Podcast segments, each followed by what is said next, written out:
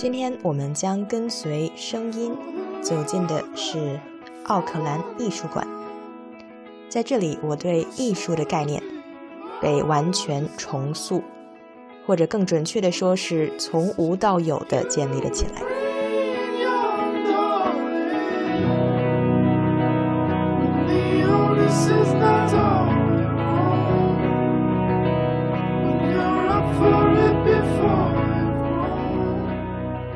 最初走进这栋建筑的原因也相当偶然。尽管这时候我在新西兰一年的时间已经过了大半，但却是我第一次住在奥克兰市中心。我居住的 YHA 距离市中心的主街皇后街只有短短的步行距离。不巧的是，在我将在奥克兰停留的这两天时间里，天气预报显示都将会是雨天。于是，同样处在市中心区域的奥克兰艺术馆，既能够让我避开湿漉漉的天气，并且还不需要支付任何门票费用，就自然成了最佳选择。后来我在回顾这一天的日记的时候，不禁感谢这湿漉漉的天气，让我走进这栋我曾认为是和自己相隔甚远的建筑。在新西兰，我常常遇到这样的 serendipity，这样意外的收获，让我后来渐渐学会欢迎，甚至拥抱这些当下看起来不十分理想的状况，因为他们总会带来意想不到的奇遇，而这些奇遇是不可能在严丝合缝的按照计划发展的情境下发生的。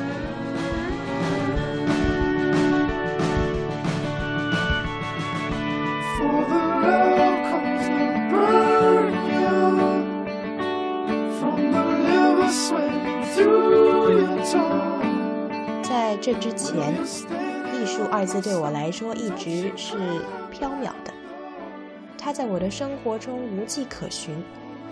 在我能够听到和看到的范围内，人们对它的态度也似乎是有时认为高不可攀，有时又带着点讽刺怀疑，并且这两种态度常常是混合并存的。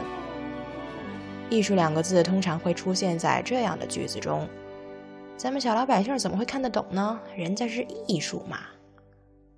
重音放在艺术上，里面既包含着对神秘的仰视，又似乎包含了一种潜台词。不管什么莫名其妙让人看不懂的东西，无论它有没有什么内涵，只要被冠上“艺术”二字，就变得价值连城。这有什么难的？和皇帝的新衣也没什么两样。似乎通常提到逛艺术馆这样的行为，也只是一种 effect-oriented 的做法，就像考虑自己穿什么衣服一样，让自个儿从外面看起来好看而已。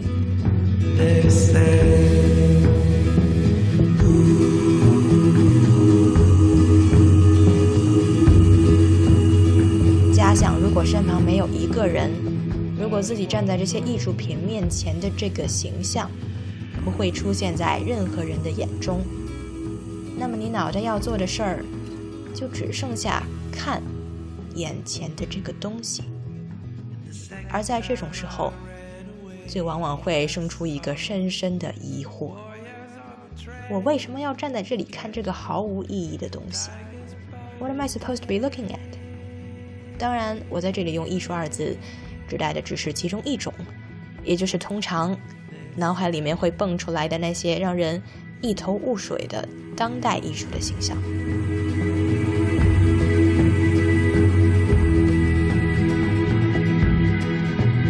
在奥克兰艺术馆之前，我和艺术的近距离接触大概只有一次，是在北京。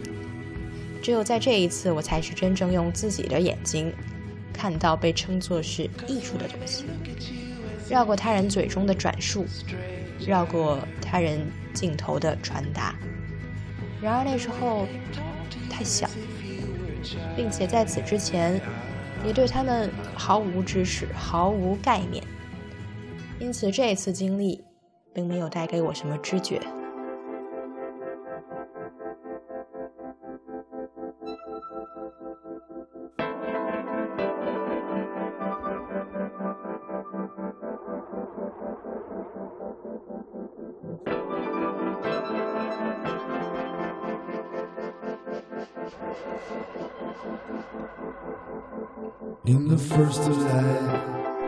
这一次来到奥克兰艺术馆，已是多年之后，而也正是在这几年中，我在极静极简的环境中，与自己的感官之流成了亲密的朋友。在寂静中，我只听得到他们的声音。内观之下，绽放出越来越多的微细知觉。在不断叠加的层次和维度之中，少即是多。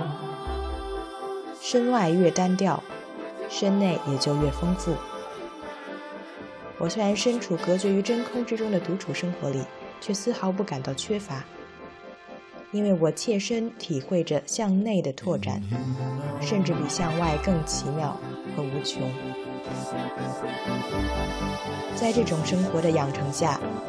一个人的时候，可以说是我最灵敏和完整的状态，而这也正是我来到奥克兰艺术馆时候的状态。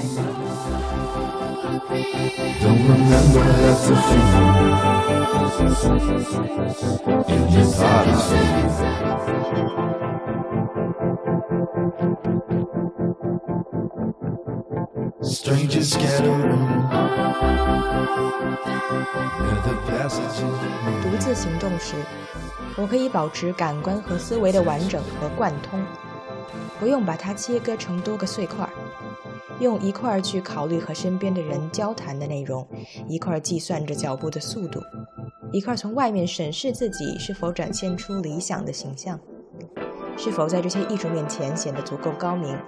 同时还不能像一个书呆子，等等等等。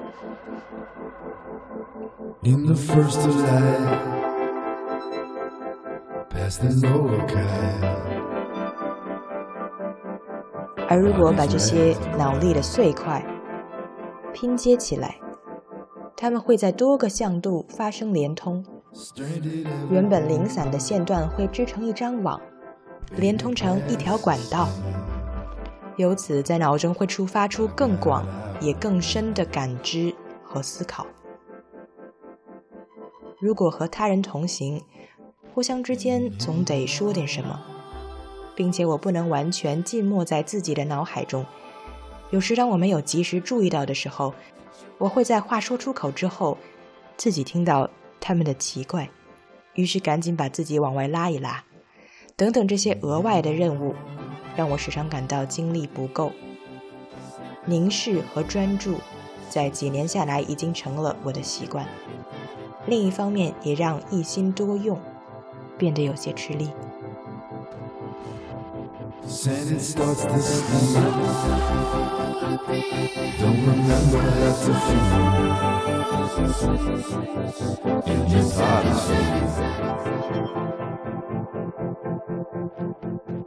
我总想专心致志地在每一棵树木或者每一幅画面前多看一会儿，张开眼，闭上嘴，不发表任何观点或者评论，因为我在他们的面前只想吸收，只想端详，脑袋里、身体里没有任何东西是感觉成熟到可以。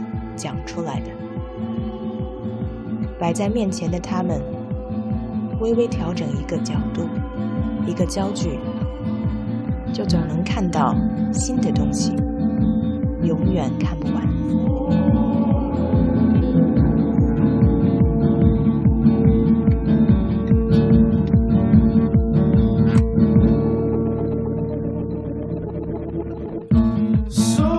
当我不用讲话。不用在自己和别人的思维之间频繁的切换时，我便可以专心处理我的不同感官综合吸收进来的信息，并且不用回避任何一种身体里冒出来的感觉，无论它是让我感到 immersed in a blissful flow，是浸没在浮流之中，是享受还是困惑，是一头雾水。我只需要沿着它们顺流而下，在这其中的任何一个节点，都不需要为它们下定论。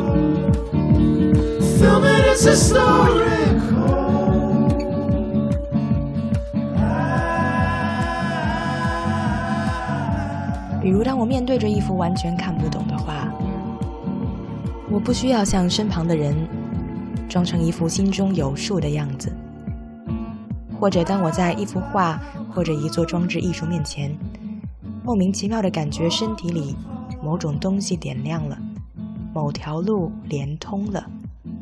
然而，此时一切都还处在奇妙的朦胧之中。我也不用操之过急的去试图向身旁同行的人描述它，更不用试图掩饰这些感受，不用为了继续和身边的人们的日常聊天而迅速的从这些感受中把自己抽离出去。所有这一切。也就是独行时的自由，我可以自由的看不懂，自由的怀着一颗空心，也可以自由的敏感，自由的专注，自由的缓慢。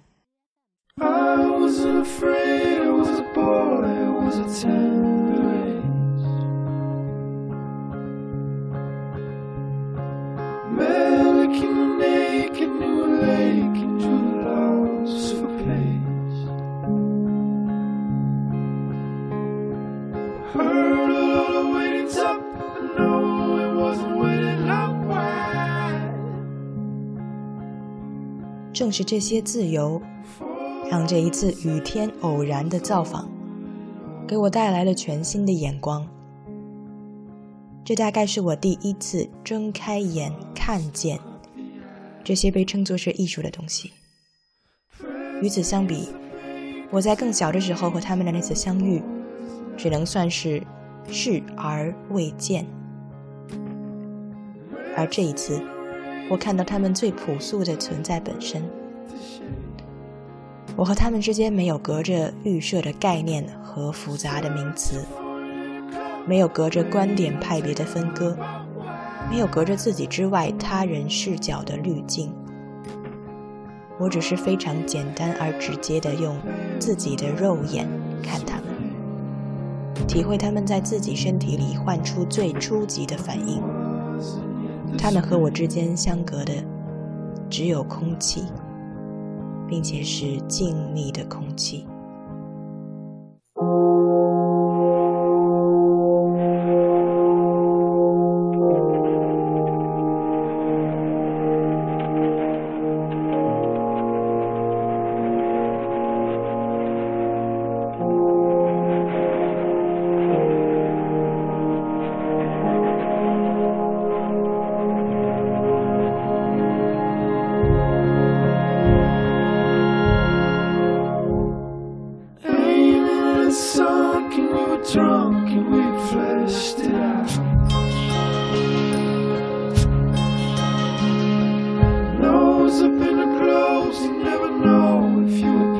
在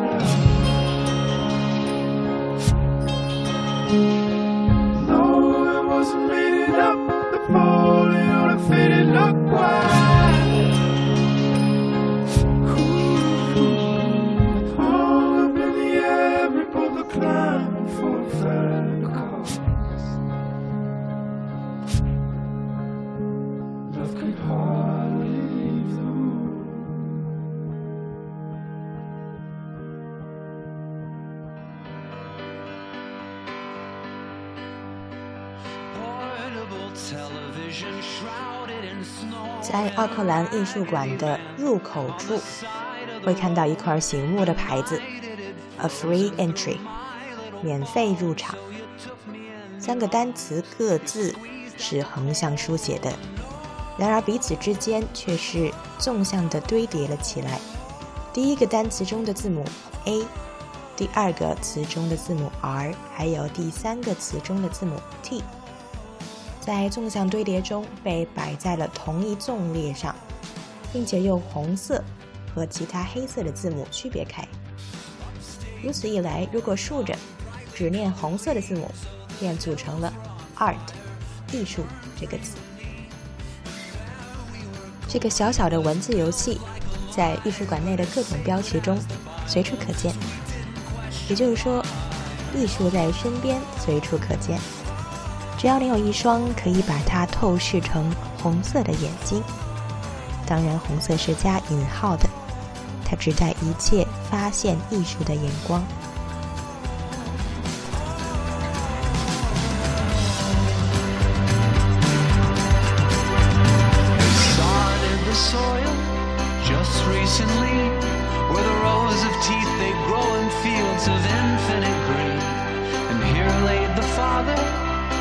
The sun where the road meets the horizon for everyone.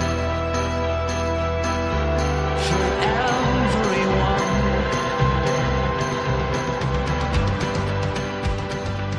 当你作为一个参观者在还未进入到馆内之前单单是门口的这个牌子就能够让你感受到他的友善。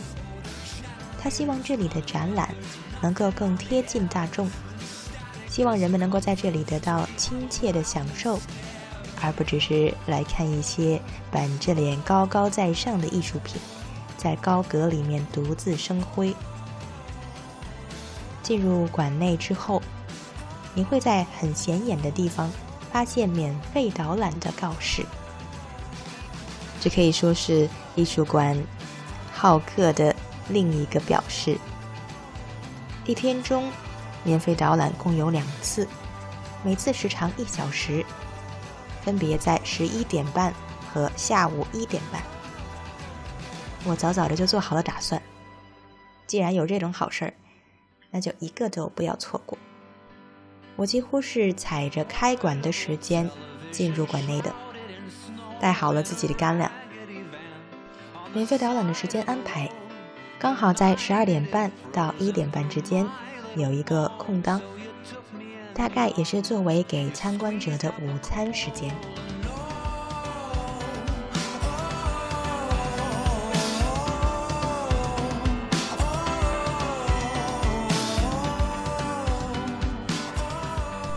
在十一点半的第一轮导览开始之前，有一个多小时的时间，我用这段时间先大致浏览了一遍。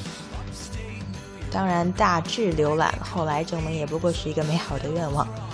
在走进第一个展览之后，我就开始进入归宿模式，因为这里的每一幅作品旁边都有详细易懂的解说词。介绍它的历史背景和画面内容等等。这第一个展览是一个特别展览，展示的是日本江户时代的浮世绘作品。尽管“浮世绘”三个字在我听来也并不完全陌生，但是却是在看到它们被翻译成英文的时候，我才注意到这里面每个单字的含义。Pictures of the floating world，描绘。漂浮的世界的图画，这个词出现在整个展览的入口处的墙壁上。展览的名字叫做《Fragile Beauty》，脆弱之美。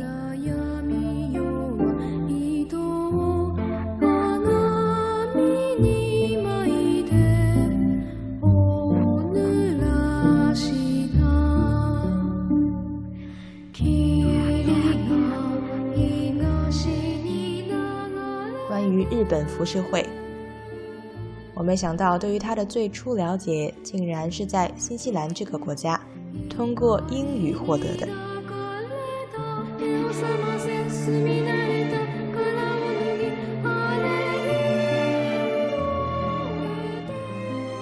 These prints provide an insight into Japanese culture in a period when that country was largely closed to the outside world. 这些画面让我们得以瞥见日本在还几乎隔绝于外界的时期的文化风貌。在入口处的墙壁上， 简略地介绍了展览作品的时代背景和大致内容。The long peace of the Edo period, 1600 to 1868, under the Tokugawa shoguns led to the growth of an urban middle class. 在德川幕府统治下的江户时代，城市中产阶级在这一段较长的无交战时期中成长起来。But Japan's hierarchical four-tier society, which ranked merchants below peasants, frustrated the ambitions of this new class, which embraced novel and popular forms of culture, including kabuki theater and woodblock prints.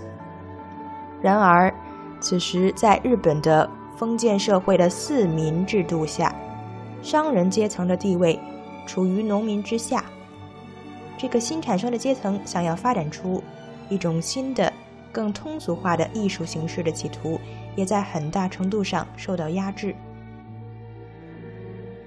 这些艺术形式既包括歌舞伎，也包括我们将在这里看到的木板印刷的浮世绘作品。Unsurprisingly. Both were subject to the suspicion and interference of the shogun's government. 他们自然也是处在当时德川幕府的怀疑、监视和干预之下。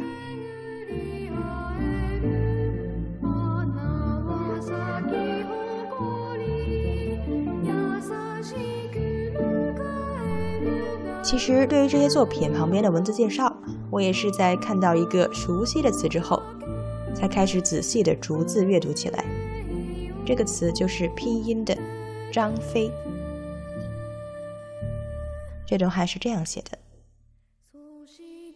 Astride his black horse and brandishing a great lance, the fierce Chohi (bracket Chinese Zhang Fei) stands alone against the troops of his enemy, So Chinese Cao Cao none of whom will approach the terrifying general. 跨在马背上面挥舞着大刀的，正是勇猛的张飞， 正单枪匹马地面对他的敌人曹操的部队，而对方的人马之中却没有一个人胆敢上前接近这位形容可怖的将军。在刚才读过的那段英文介绍中，用英语字母拼出了。日语中对张飞和曹操这两个名字的拼法，张飞是 chohi，曹操是 soso。我不清楚日语的发音应该是怎样的，我只是按照英语的发音规律把这两个名字读出来。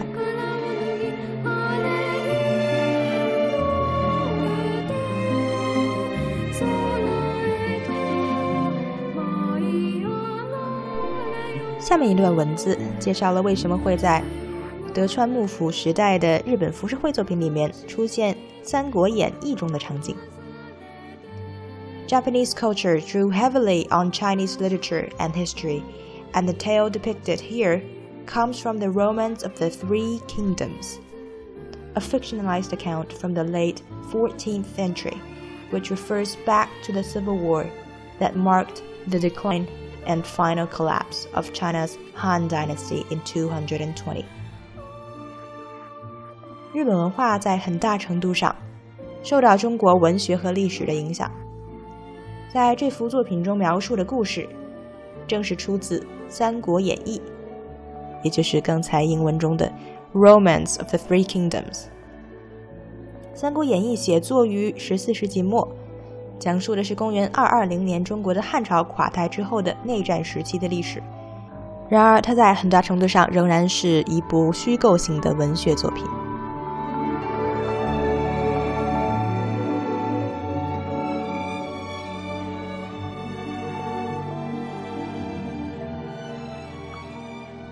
我在参观这个展览的时候，把我仔细阅读过文字介绍的所有作品和它的配文。都拍了下来。可是，在后来的时间里，因为考虑到眼睛的疲劳，就一直没有再拿出来重新读一读。直到现在，在眼睛提出大规模抗议之前，我在挑其中一幅画讲一讲。这幅画描绘的是一位男扮女装的歌舞伎演员。As in Shakespeare's England. Japanese women were forbidden to perform in the theater following a decree in 1629. Men were therefore forced to play the vacant roles, relying on costume and acting skills to convincingly depict female characters. 和莎士比亚时期的英国一样，日本女性也被禁止在剧院中参加表演，因此女性角色只能由男性演员来扮演。他们通过化妆和特别的表演技巧来达到令人信服的角色塑造。这种扮演女性角色的男性演员被称为 onagata，就是歌舞伎中的女型演员，形象的形。这里介绍到的画作，我会把他们的图片发上来。具体地址请参见播客的文字介绍。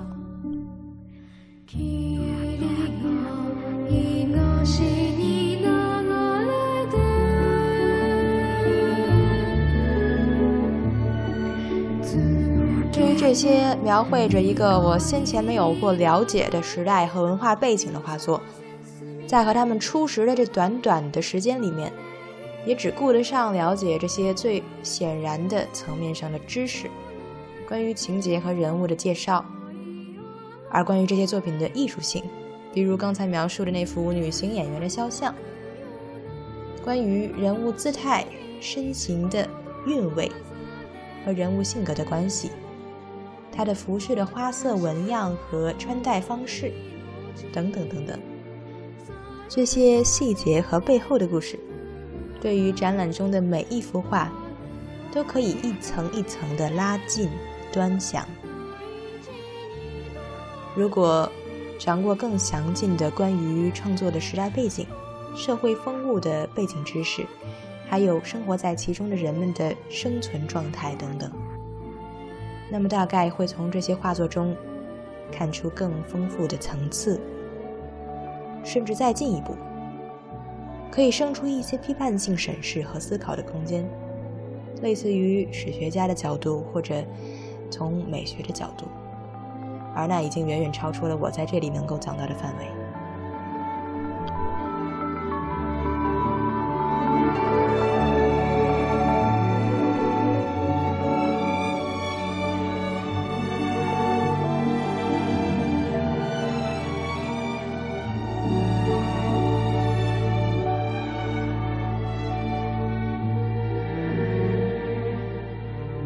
到目前为止讲到的这些艺术品。还并不是我在开头描述的那种让人看不懂又半信半疑的当代艺术。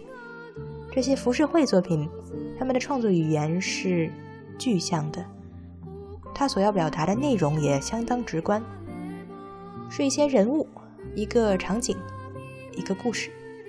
它的画面是叙事性的，当你读了旁边的文字介绍之后，就已经可以从云里雾里中走出来。并且这些画作的艺术高度也比较直观，你一眼就能看出来，制作出这种精美的木刻版画，绝非一件容易的事情。而对于这座现代艺术馆里面的其他很多作品，似乎就并不这么直观易懂，它们背后的创作难度和它们的意义一样扑朔迷离。这也就是艺术馆为参观者们设置免费导览的意义所在。And you're taken in a roundabout way. Like if you were from Auckland, you would know that you you were you weren't quite sure where you were going because you would backtrack and stuff. 在下一集中，奥克兰艺术馆的义务导览员 Paula 将用他的声音带领我们去了解在这座场馆表面之下的一些巧思，包括关于这座建筑本身的故事。我也因为听到了建筑和它背后的人的关系，而感到建筑本身不再那么高耸、僵硬，消除了一些隔阂。He wanted a feeling of, well, obviously loftiness, but he also wanted it in proportions to um, a human body. That's why they're kind of tapered down as well. Um, the floor is uh, Jurassic marble, and it has um, fossils inside of it. So when we go down there, if you can see, there's quite a few.